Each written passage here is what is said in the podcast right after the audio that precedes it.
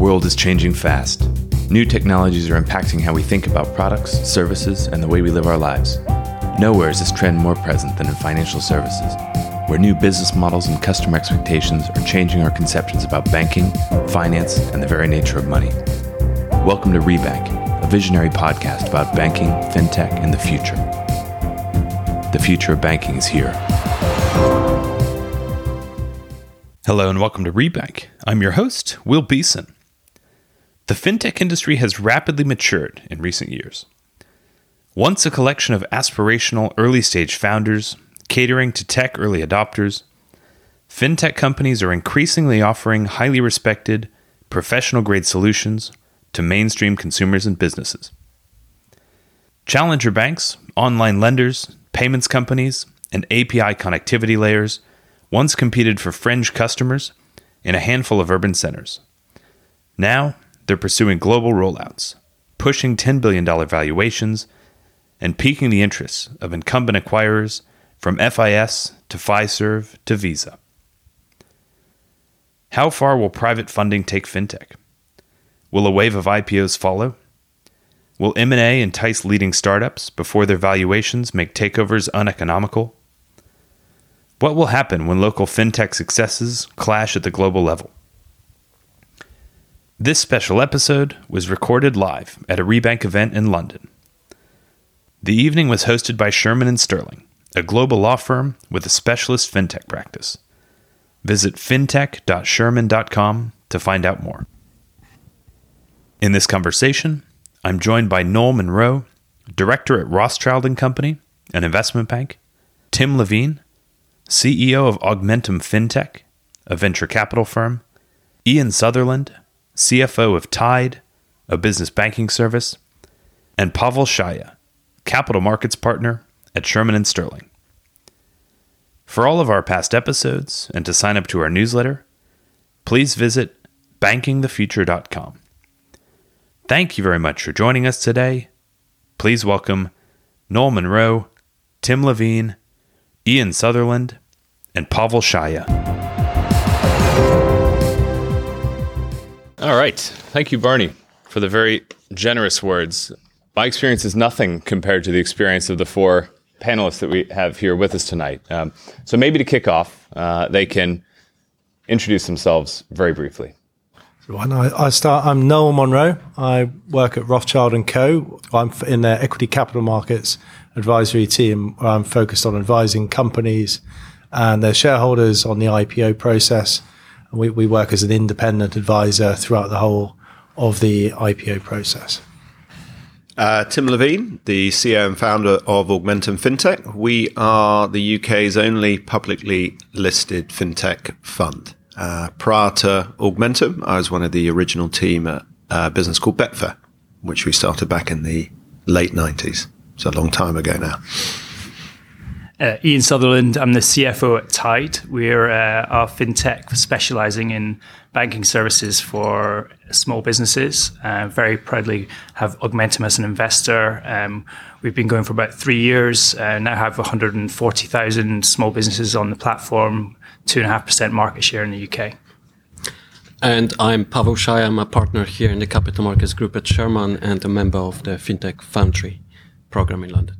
Excellent. All right. So maybe to kick things off, uh, I can ask Tim a uh, hard and unscripted question, just like I promised I wouldn't right before we got up here.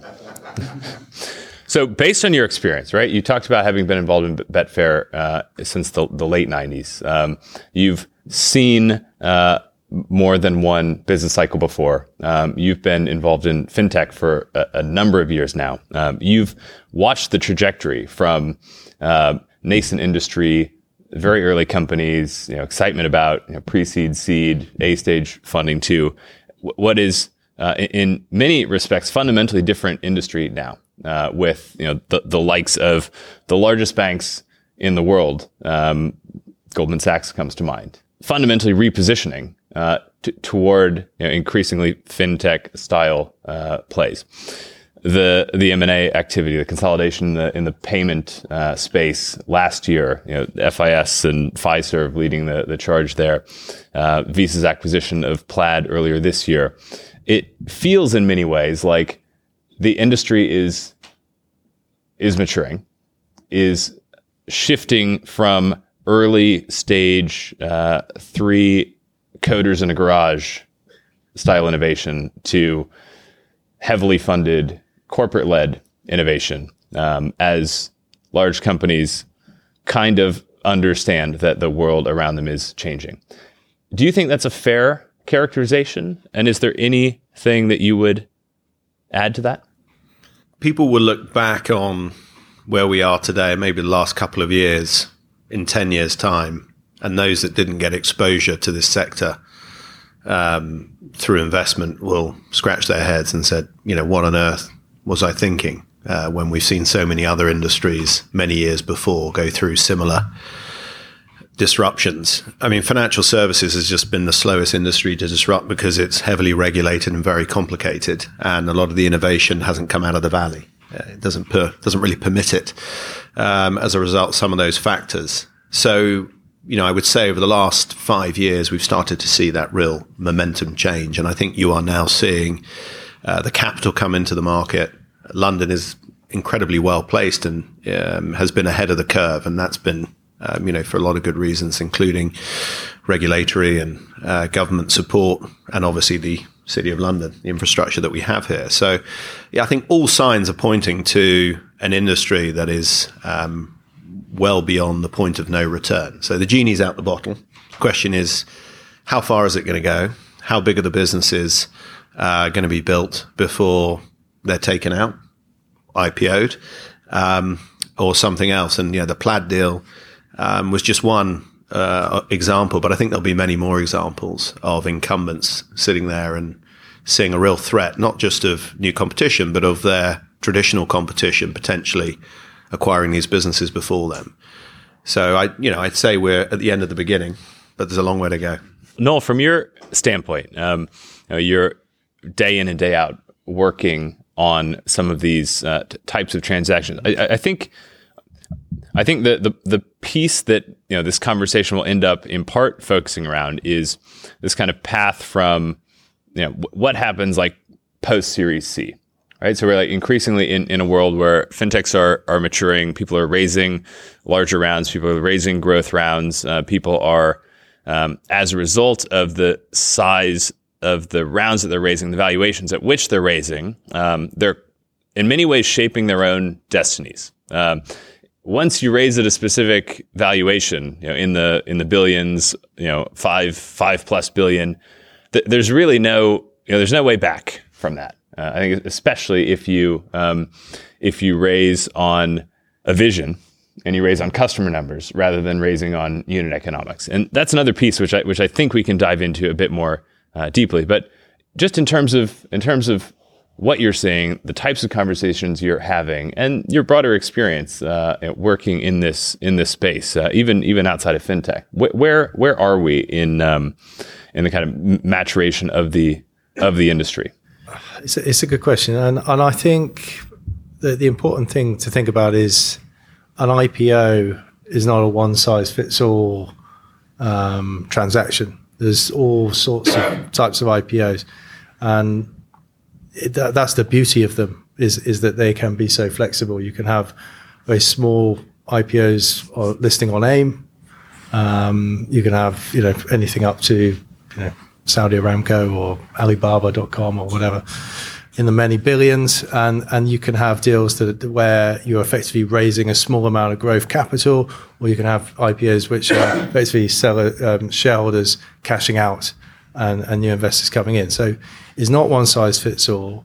And the most important thing is that, that companies and their shareholders look at their own objectives and have a real think about what are the options available to them. Continue with private funding, um, sell, partial sell, or, or IPO, and, and it's going to depend on the market. It's going to depend on their objectives. I think when when should a company think about IPO? I think there's this, a few boxes that they should tick in, in order for it to be a success. and um, success, we should say, is is um, subjective. You know, different people's success are different things, but I think uh, you, the company needs to be mature enough to be able to guide the market. Um, you know, two years out, one two years out, roughly. Where where's it going? There needs to be a path to profitability that that they can show because that's what the public market investors are ultimately there for. It's not for the you know the, the earlier dream as much as more for when when our profits coming coming down the line. And I think you, the company should also be big enough to attract attention from the audience that it wants to uh, attract.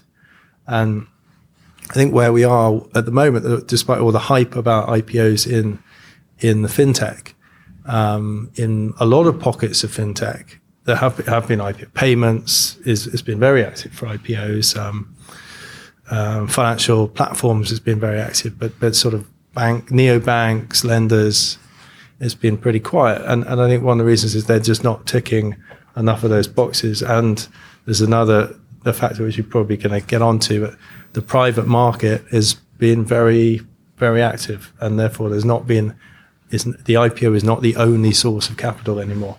Is one of them.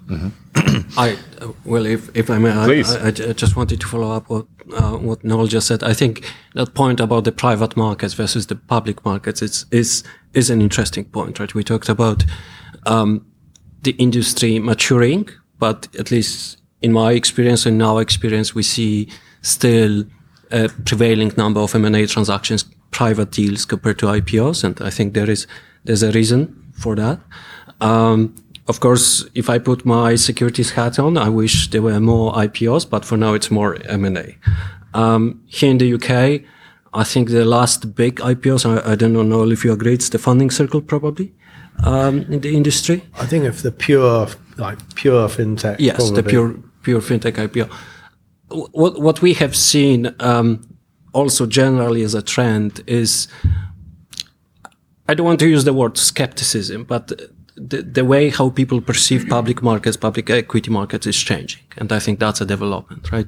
The question is, are public markets still playing that role which they, which they were supposed to play, right? As a facilitator of growth, right? Of course, there is a regulatory burden. There's a burden of being a, a public company. Certain, certain businesses just don't like it. And it's much easier to live as a, as a private company.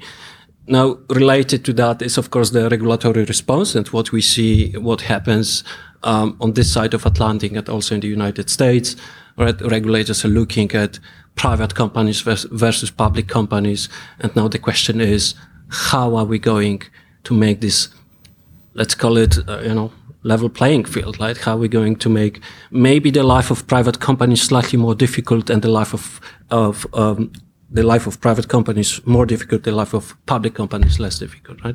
So these are, at least in my mind, um, as, as a lawyer, these are interesting trends in the in the industry. Yeah. All right. So I heard I heard Noel. Know, this is coming to you. I heard Noel say that um, it's important for companies, especially as they're thinking uh, about you know what the kind of future state of their company looks like from a from a funding perspective. Specifically, you were talking about gearing up for for IPO, but that it's about showing profitability, showing kind of traditionally you know important uh, business metrics.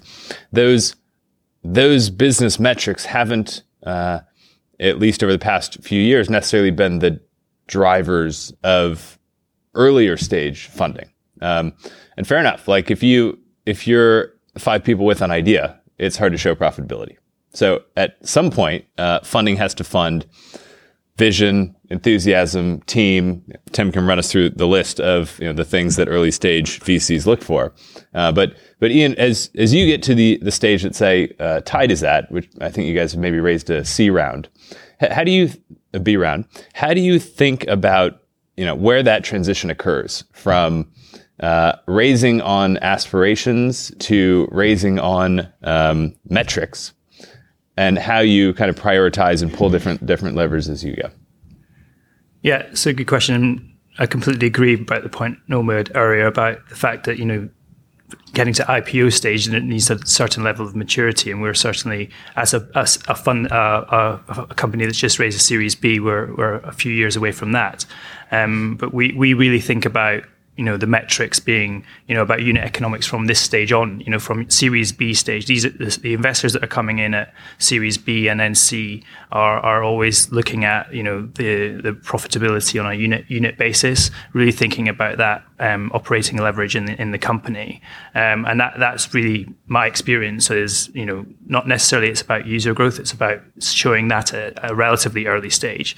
And then showing how we get from there to to our you know a path to profitability maybe a bit further out than you know your traditional um, uh, public market investor would look at it. But you know investors who have a higher risk appetite, like earlier stage in, in the in the ecosystem, are, are really thinking about you know, and they really understand that market. That's why we've got uh, fund, funds like Augmentum on board, who really get fintechs and really understand you know where we're heading uh, going forward. So I think that that that plays out in terms of how we think about the, the risk appetite from the investor side, but also from the company side.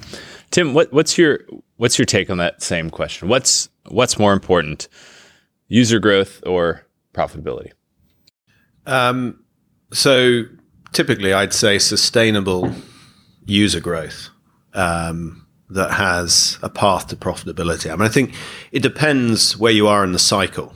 Two years ago, everyone was obsessed with user growth. If you looked at the neobanks in the UK, there was a land grab and it was a marketing fest. Um, and they were able to raise huge amounts of money off no underlying underlying unit economics, frankly, because everybody was trying to get money into the ground, and the justification from the investors was these, you know, this is an operation that's one of the first to market. They're going to win, and we'll pay two thousand pounds a user. Now there was often no logic, and so we're often accused as investors of being sheep, and that's often the way. And you can see the sentiment in our market in the last few months has changed. So now, from user growth, it's all about we want profitable, uh, you know, path to profitability, and we want fundamentals uh, in in the user growth. So the market is shifting post kind of SoftBank.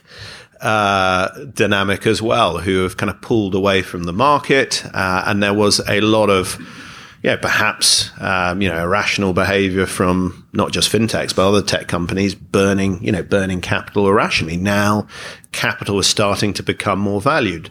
Not to say that we don't have more capital than ever before, which is a fantastic thing for the ecosystem. Our approach as an investor has always been on sustainable businesses. We've always talked about unit economics um, and a path to profitability because we fundamentally believed in that. And uh, perhaps we've you know missed the boat on a couple of investments early on where we sat there, we looked at the business plan, we looked at the the, um, the metrics, we looked at the valuation, and just said, "There's no way on earth we can justify this." Um, now, one or two of those bets might come off, but a lot of them, a lot of them haven't. And so we'll continue as a fund to remain pretty focused on businesses that we believe kind of have underlying strong business models. Not to say we fear uh, loss-making businesses. We absolutely, you know, thrive on them because most of our businesses are loss-making, and uh, that's absolutely deliberate. I don't care if Ian uh, and the Tide team deliver uh, a bottom line of a million pounds profit if they're sacrificing sustainable growth. I want him and the team to grow as much as they can in a su- sustainable fashion over the next two to three years.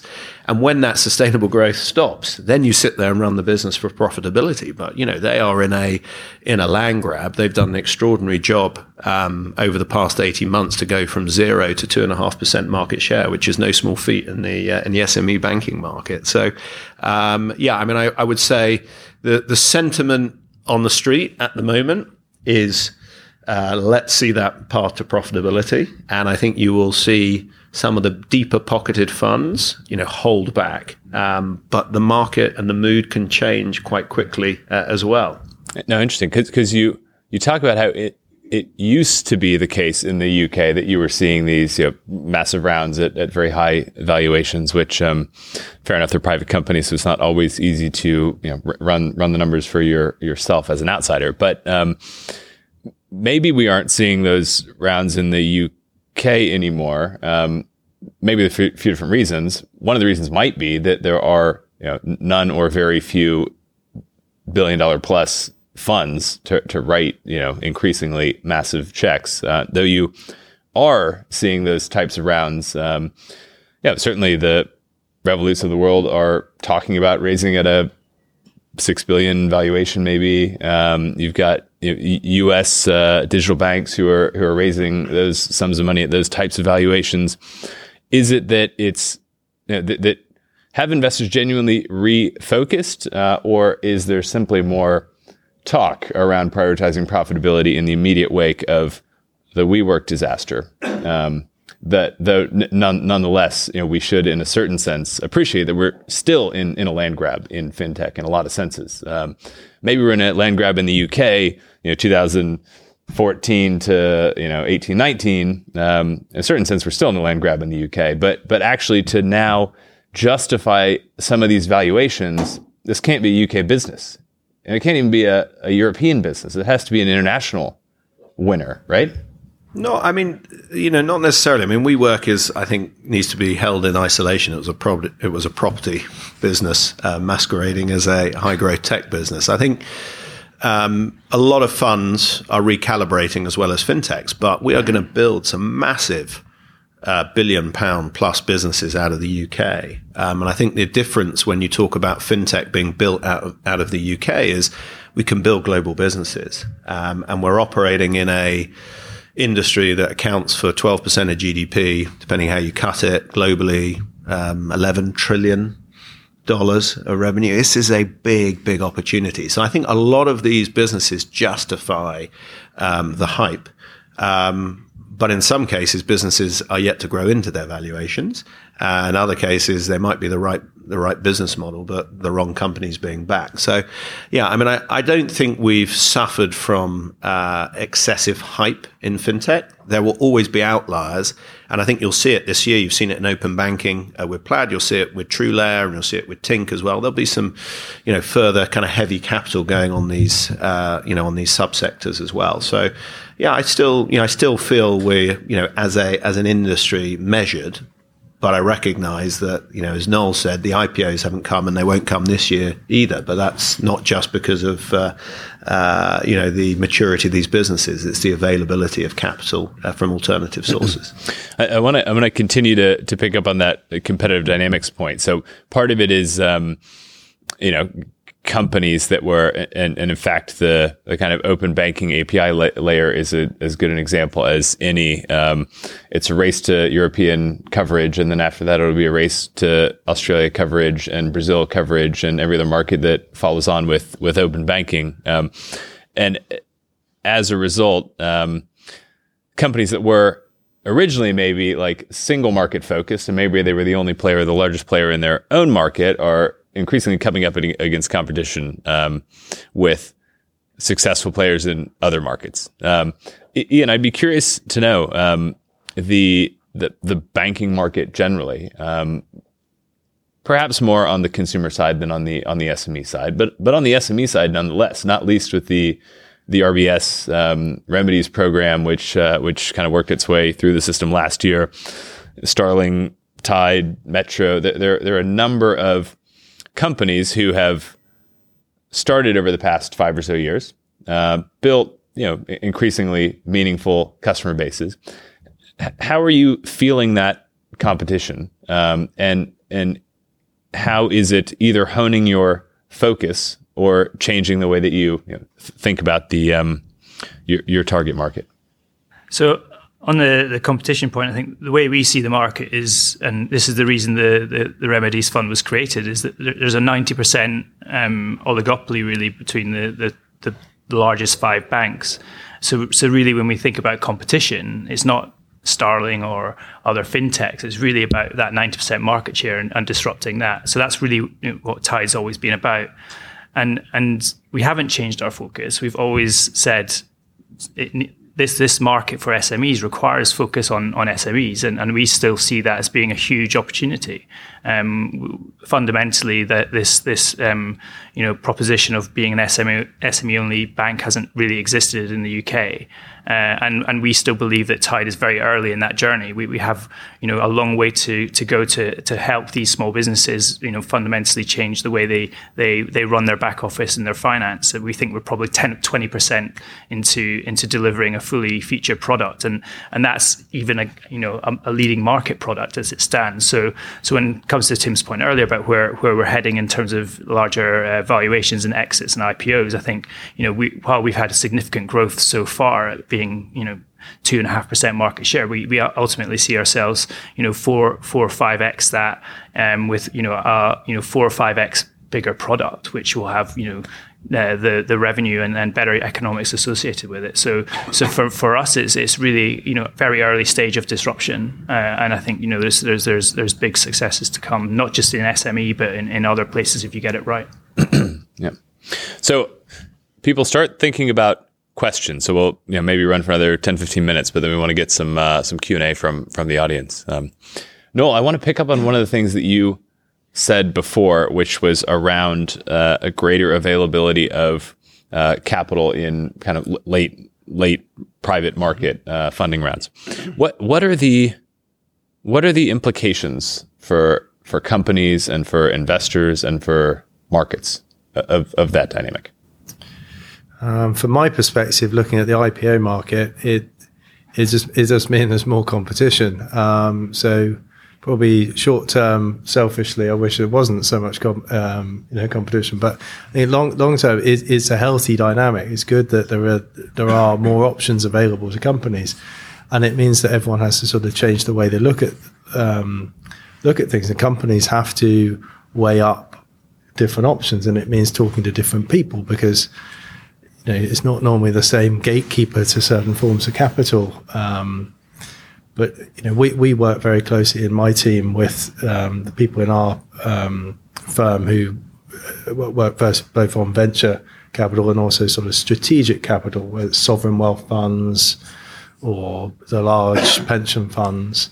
And we're seeing a lot more overlap and crossover. You're seeing um, the sovereign wealth funds and pension funds participate in IPOs, uh, which they didn't, you, you know, for, even from their semi private uh, pockets.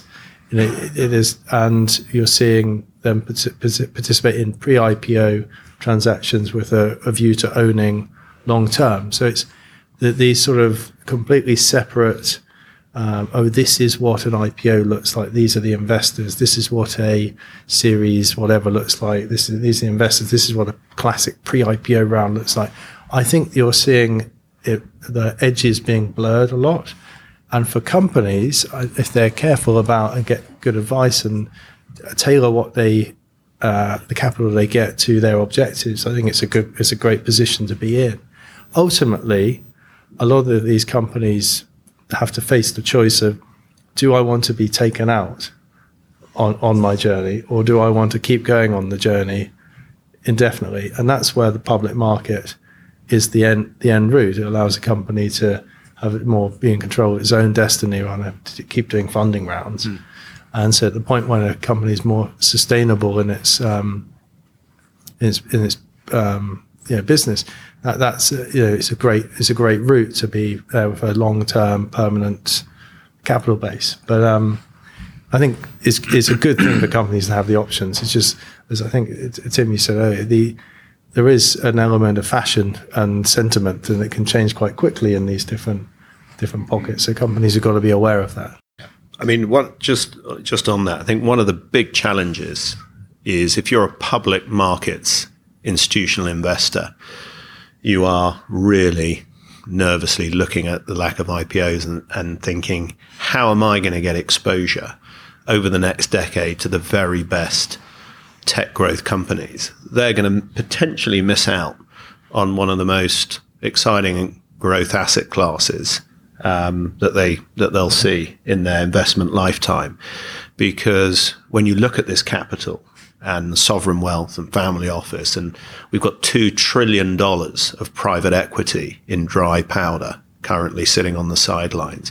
You've just got a wall of capital. And if you're the CEO or founder of a fintech or another tech business, and you have the choice between taking 100 million, 200 million from a family office or saying you can go public and all that comes with that, actually, I think, you know, nine out of 10 will say, do you know what? I'll, I'll hold off on that.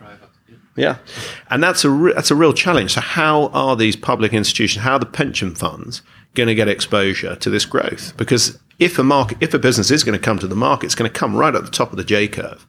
Look at Amazon 20 years ago. Look at Google. Look at what they listed at and look what they are now. And look at what public investors have benefited from that ride up. Look at Uber. Okay, now that's an extreme example, but that's the reality. They're missing out on the J curve. They're coming in right at the top. Um, and so these institutions and pension funds who historically have gone into the public markets are going to have to look um, at coming private. Not, not, not, least because in many ways they're kind of custodians of retirees and pensioners and employees, you know, long-term wealth, right? So, so maybe a question for Tim. I'm sorry, I'm not the moderator. So, what, what do you think is the is the way to bring more companies to public markets? Is there a way? Uh, well, I think there's there's a lot of different factors. I think we talked about it a little earlier. Are I don't know why, but the, if you look at the analyst community and you look at public market investors, they're often glass half empty. The questions are when you're going to become profitable. You know, yes, you've got strong growth numbers, but if you look at any press article, they'll talk about Revolut, they'll talk mm. about Monese, they'll talk about Tidals, and they're at the end of every article, and they lost 20, 30 million pounds last year. There's a real focus on that. And I think culturally, uh, the LSE struggles to embrace uh, companies that are still on that growth trajectory because there is this obsession with profitability, which might, you know, well be fine. And I think we're now operating in an environment where these companies don't need to go public, but we want a burgeoning, uh, healthy stock market here in this country because I think there's a, there's a great opportunity. So uh, I know LSE are you know scratching their heads and trying to do what they can, but it's a challenge. And so for us being public, you know, we we are kind of one of the only routes if you want exposure to inaccessible assets. But we'd love to see you know many more routes um, because that will become a magnet for capital as well. Mm. How do you Tim, think about you know, if you kind of look across your your portfolio right now. I mean, um, obviously, the the end game for any venture fund is to you know, return money to to LPs, um, and that comes effectively through M and A or IPO. Um, how do you think about you know, which portfolio companies might be more um, relevant as potential acquisition targets versus uh, versus as you know independent companies uh, tra- traded you know traded publicly one day? Um, I mean, I think how I'd look at it is obviously on the maturity curve, which Noel was talking about before. We've got businesses that are profitable and clearly are on that path to IPO. Um, it wouldn't surprise me though if somebody uh, or a you know incumbent or others come knocking on the door before. So I think the good news for the ecosystem and for the industry is there are multiple exit opportunities, and that's great. So IPO isn't your only route. In, fact, if that is your only route, then um, you're you're going to struggle um, unless you've got a very specific business model that lends itself very effectively to the uh, to the public market. So, um, I mean, great businesses exits take care of themselves. Um, the art is obviously when you don't have a great business and you've got to get out. you've got to get out at the right time, and that's that's the art of a of a great investor as well as kind of having the easy option of having a great business that gets taken out. But you really will see if you see the amount of dry powder from the incumbents as well on their balance sheets, and they've they they're spending about half a trillion a year in tech uh, investment on their own infrastructure, often aging infrastructure, that's not working. So they are ready to become acquisitive and they've got the balance sheets to do it. It's good news for you, Noel. yeah, and it, it is. I mean, it's frustrating uh, because we see we see time and again private equity maybe taking out companies earlier or investing in it. The IPO being the route, but the being the route, frustratingly, probably one or two turns later than it maybe could have been or, or, or should have been, and therefore that you know the public market is not seeing that that growth, and um, yeah, I don't quite know how. Um, you, know, you talked about public market investors. Um, some investors have wised up to this and they're participating in private investments. But we all know, you know, that's been happening for a while. And there was a pretty famous uh, UK fund manager that was participating a lot in private companies, and and it got, you know, it, it can be difficult because they they've got a, normally got sort of ten percent of the portfolio that they can own in, in, in private investments, and you know, it can things move, can move around uh, quite a lot, and you can find yourself in, in a sticky place. Also, the other areas there's no guarantee when the company will, when the exit will be, when the liquidity will come. But it's certainly it, on some probably the smarter investors' minds, it, it is is there as an issue they need to think about because they're, they're, they're going to miss out on on that amazing growth. And then where the public market, you can see it when, when companies do list. There's um, they will pay. Uh, I, I, believe they will pay a quite a significant premium public markets for growth that other, you know when it's the growth is starting to become relatively boring, if, well, definitely boring from a VC perspective, but even you know doesn't quite work from a, a private equity. We're going to own this for three years and turn it around perspective. So sort of twenty percent, fifteen percent EBITDA growth. You see the public markets paying you know quite considerable multiples for that. It's just they haven't quite got their head around the phase a bit earlier than that. That's I think it's hopefully moving in the right direction, but it'd be nice if there were a few more proof points for it. Excellent. All right. So I want to make sure we get some questions in. So uh, if there are any I- immediate burning questions, put your hand up. Otherwise, I'll keep grilling these guys. Question in the front. So when it comes to consolidation or acquisition, what is your opinion on acquisition of emerging technologies by big corporates?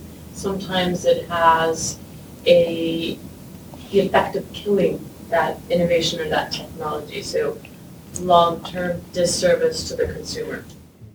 Quick question is, how do we think about corporates acquiring great technologies and effectively shutting off access for the, the rest of the, the market?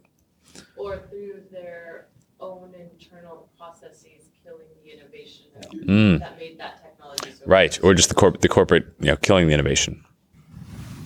Yeah, I mean, I think that's that's the rule rather, than the exception. Uh, I mean, there are so many examples in recent history of big corporates buying nimble, dynamic um, tech businesses and stifling that that innovation. Um, I think the trick is allow them to continue to operate as independently as possible. Um, and so I, I would say it will be interesting to see how Visa manage Plaid and uh, how that works. Um, and you know we're going we are going to see so many of these examples um, in in the industry. And I think one of the reasons we're in such a vibrant uh, fintech industry is because the incumbents are struggling for those who've been inside large banks, large insurers, and you know we've um, you know we work with many who've come out and just said you know the talent was in there, but they were being frustrated. They just these are slow moving oil tankers. It's very hard to to move the needles. And also, you know, when you're HSBC and you're a three hundred billion dollar business, the ambition to build a billion dollar business for something that's non core, a distraction, probably with is big- reputational risk. yeah, it's bigger know, fish to fry, coverage. which is you know which is why we're in you know, the environment that we're in. Question in the back. Uh, hello. Um, so in 2017, we saw these things called ICOs. Um, I think that ICOs were a manifestation of exactly what you're trying to represent in terms of the retail market wanting access to that vast J curve growth. How do we how do we capture that imagination from the retail perspective or the, the, the less sophisticated investor um, into a growth environment within Europe that is more legitimate, shall we say, than the ICO world. Hmm. Yeah, all right. So the question is how effectively how do we facilitate better retail access, potentially in creative ways, to these private growth stage companies? How do we how do we open up the market to give access to that JK? So, from an IPO perspective, on um, the the trend really is how do we, rightly or wrongly, how do we prevent and, and Pawel, you'll how do we prevent retail from participating in an IPO from a risk perspective? Not that's not you know that's just a you know because if you retail investors are allowed to access an investment, it heightens up the the risk and the liabilities, and it's a frustration because as, as you as you say the the area that an um, an individual investor can participate most easily is is in the stock market. You can, you can pick pick stocks and but it's much harder to participate in the private markets. Um, so I, I, don't have an easy I don't have an answer for it. It's just frustrating that even at IPO there is a it's very rare for in the UK. It's different in other markets, but it's it's rare in the UK for individual investors to actually be able to participate in the IPO in the UK, IPOs don't tend to pop by 50, 100% on day one. So it doesn't, you know, if you can buy it day three, it doesn't, doesn't make as much difference as in the States, arguably. But it is, um, yeah, it's an interesting, interesting question. Well, I mean, I don't want to talk my own book, but you know, yeah, it's uh, you know you've got to invest in Augmentum. I mean, you know, seriously, one of the reasons that we listed was you know democratization of access for retail investors to venture capital. It was historically the preserve of large U.S. pension funds, endowments, uh, and the like very hard for the retail investor to get exposure to this asset class. And we felt there was significant demand uh, and there was very little choice for, for the retail investor.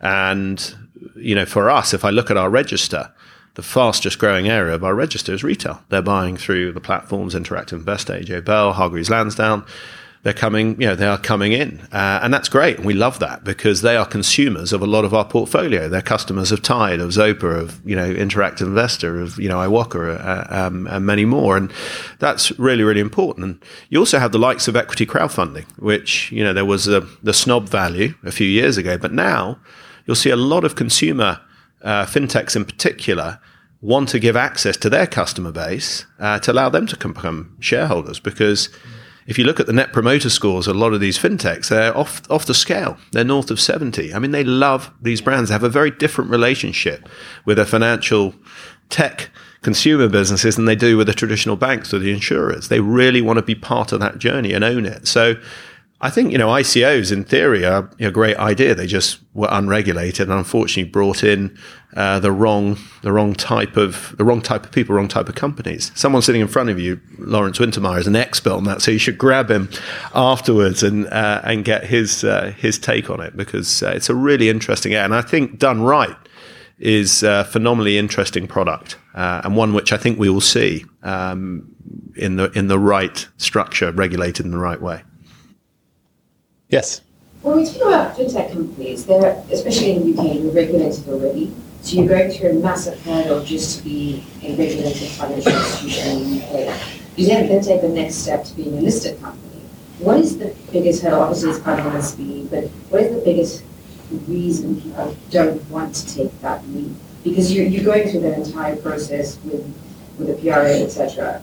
Why, why don't you want to just take yeah, great, great question. So, so the question is, if you're a fintech company, in many cases you're regulated already. In some cases, especially if you're a challenger bank, you're uh, highly regulated. What's the difference between that sort of regulation and the public scrutiny of, of being a, a listed public company?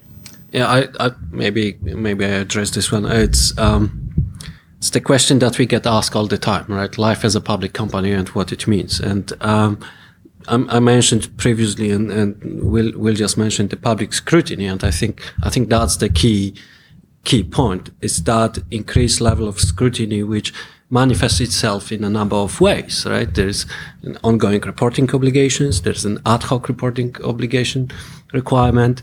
Um, you need to actually speak to your investors, right? You need to have those meetings, and guess what? You need to open up your kimono, and that's that's what it is. Many companies, um, I don't know Ian about you, but some companies don't like it, right? Um, it's probably you know not only about fintech, but generally the regulatory compliance costs are significant, probably less less so in um, in Europe and in the UK, more so in the United States. Um, you know, everyone talks about Sarbanes-Oxley Act at some point and the onerous requirements that it brings with itself. Um, even though there is now a different type of issuers which which which doesn't need to follow those rules for a number of years. But I think all all that together makes life as a public company I wouldn't be doing my job if I didn't say there was a flip side to the coin. And there are, of course, many reasons why the, the companies do uh, list. And although there has been limited issuance in the fintech space, that you know the, the, markets are still healthy, and there are you know there are IPOs uh, happening quite regularly. But the you know you, the company there's no other route where you can uh, sell some of uh, raise some money and continue to ride on on the upside whilst having liquidity, having a valuation that you can see on the screens, that the, the, the market can see, that can you can demonstrate that you're, you know, are you doing a good job? Are you doing a bad job? You can use as an, your shares as an acquisition currency.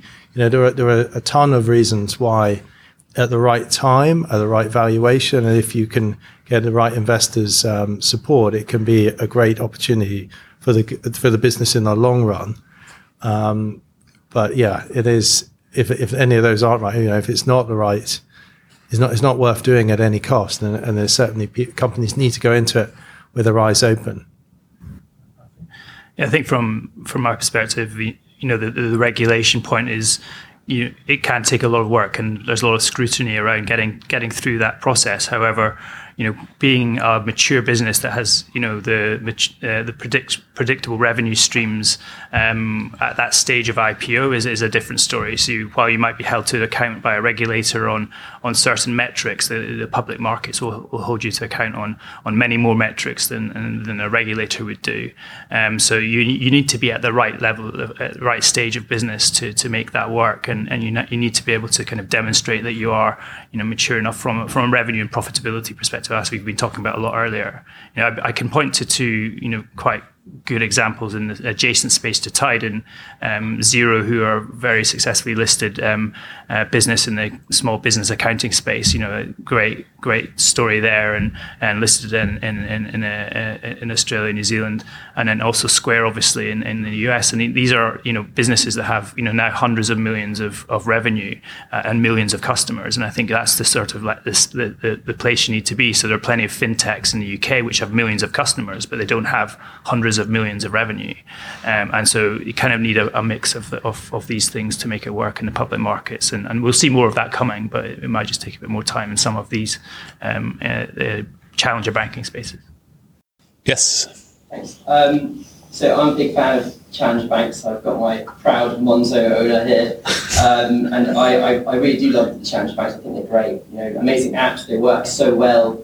Um, but I still have my salary paid into my Lloyds account. I have my savings account, my NatWest account. And really, when I, when I look at my uses of my Monzo account, it's more like a fun card. It's my night out in Shoreditch, stag do in Greece card. It's not so much the one that I want to pay my rent out of, the direct debits, that kind of thing. Um, and it's more because when I look at it, I, I, you know, I recommend it to everyone. It's a fantastic app and it works superbly. But I kind of have this feeling that maybe in a week, a month, or two months, it might just all fold over, and it might just not be as attractive as you know maybe WeWork. It's not fintech, but you, you have sort of these tech companies that one day just sort of like don't quite live up to the hype. Uh, how do you think they're going to be able to, to get over that sort of like trust? So I feel like that's one of the biggest challenges. Yeah.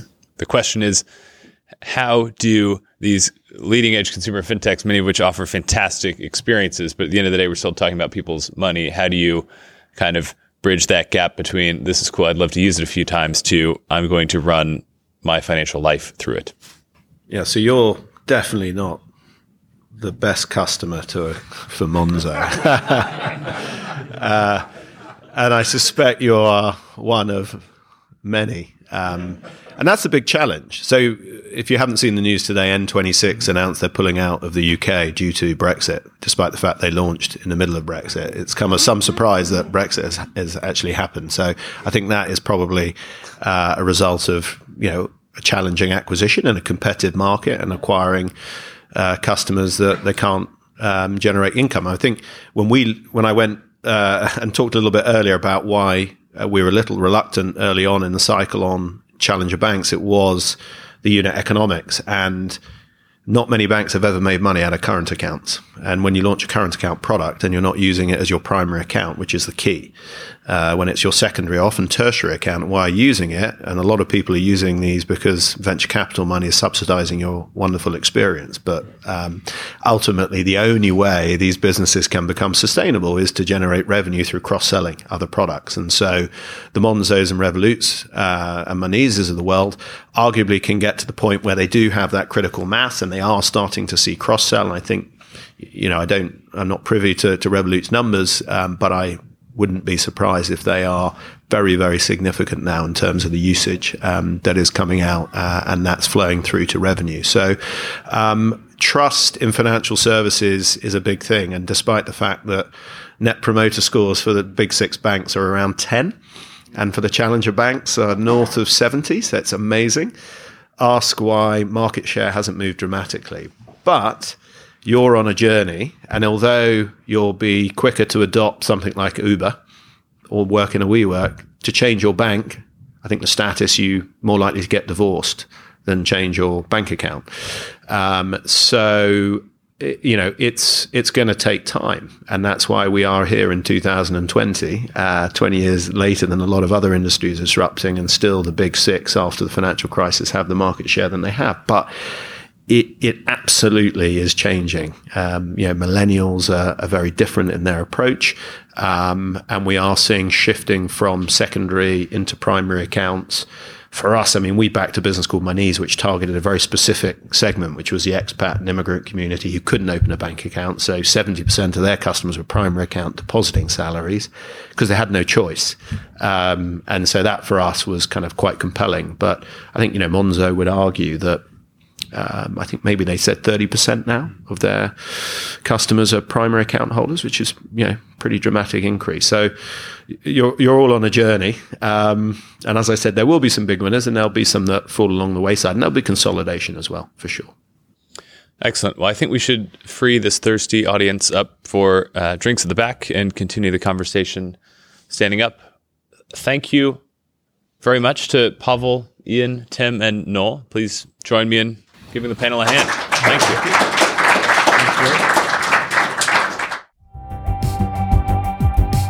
Thanks for tuning in to Rebank. If you like today's show, reach out. Follow us on Twitter at Rebank Podcast and join the conversation. For more on banking, fintech, and the future, check out our regular content at www.bankingthefuture.com.